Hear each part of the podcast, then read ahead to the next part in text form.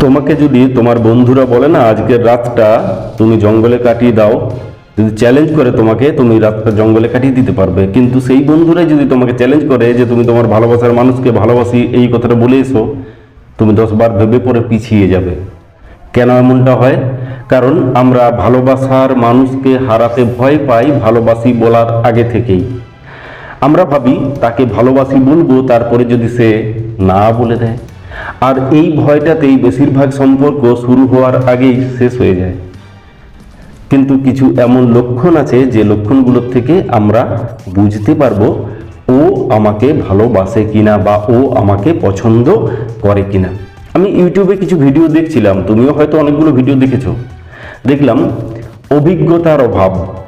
এ ওর video দেখে video বানিয়েছে, কোথাও কোনো লেখা পড়ে নিয়েছে, তারপরে ভিডিও বানিয়েছে।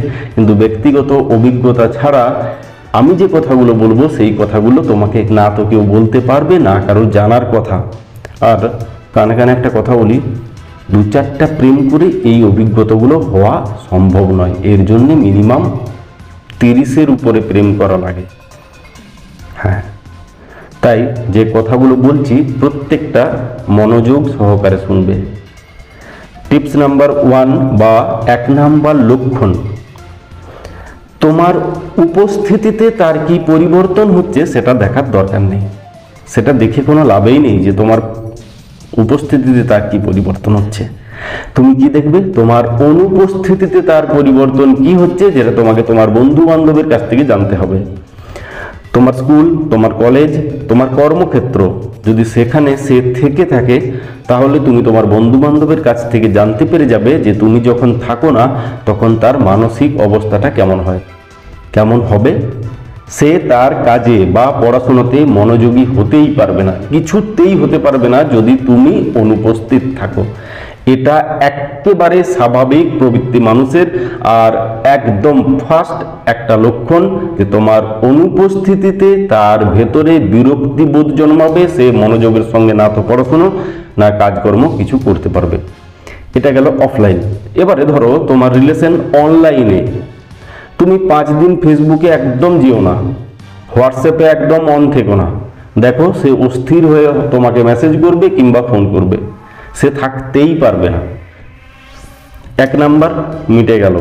দু নাম্বার, যে তোমাকে ভালোবাসে, সে যখন তোমার সঙ্গে শুধুমাত্র থাকবে মানে কোনো তৃতীয় ব্যক্তি নেই, তুমি আর ও, দুজনে আছো।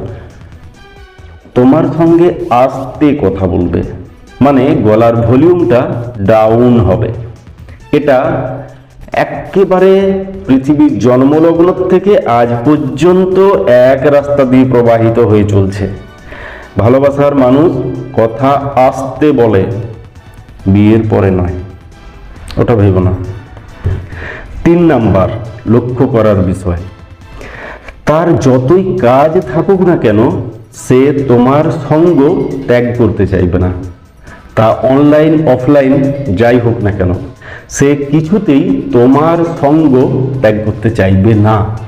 যে তোমাকে পছন্দ করে, সে চাইবে বেশিরভাগ সময়টা তোমার সঙ্গে কাটাতে, তোমার কাছাকাছি থাকতে। স্কুল, কলেজ বা তোমার অফিস, আদালত, যাই হোক না কেন, কাজের সময়, কাজের পরে সে বেশিরভাগ সময়টা চাইবে তোমার সঙ্গে কাটাতে। তিন নাম্বার হয়ে গেছে। চার নাম্বার। তুমি যাই বলো না কেন, সেই কথাটাই ওর পছন্দ হবে। সে তোমার পক্ষ অবলম্বন করবে। তুমি বামকে সমর্থন করো, চাই রামকে, সচিনকে, চাই সৌরভকে, চাই বিরাট কোহলিকে, তুমি যাকেই পছন্দ করো, ও তাকেই পছন্দ করতে শুরু করবে। এটা ভালোবাসার একেবারে একেবারে নিখুঁত একটা নিদর্শন।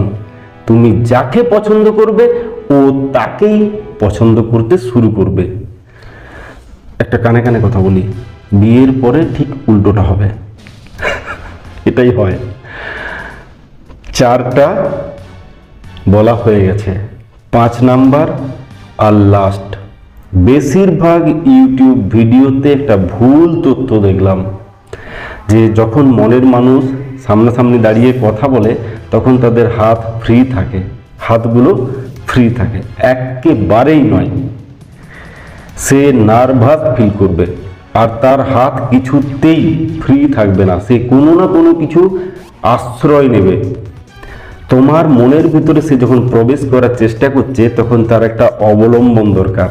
মানুষ যেমন বাঁচার জন্য যখন জলে ডুবে যায়, তখন খড়কুটোকে ধরে পরেও বাঁচার চেষ্টা করে ঠিক সেই রকমভাবে মানুষ যখন ভালোবাসাতে ডুবে যায়, তখন কিছু একটা ধরার চেষ্টা করে যে, আমি ডুবে যাব না তো? সত্যি সত্যি ও আমাকে ভালোবাসে তো? যে ফিলিংসটা তোমার ভিতরে আছে, যে ভয়টা তোমার ভিতর আছে সেম একই ফিলিংস একই ভয় ওর ভেতরেও আছে। তাই যখন ও তোমার সঙ্গে কথা বলবে, ও নার্ভাস ফিল করবে। আর ওর হাত কিছুতেই খালি থাকবে না। কোনো না কোনো কিছু একটা ধরার চেষ্টা করবে। ছেলেদের ক্ষেত্রে কি হয়, হাত গুটিয়ে এমনি করে দাঁড়ায় কিংবা পকেটের ভিতরে হাত দুটোকে ভরে নেয়। মেয়েদের ক্ষেত্রে হয় দুটো হাত নখ ফুটতে থাকে কিংবা ওড়নায় প্যাঁচ দিতে থাকে।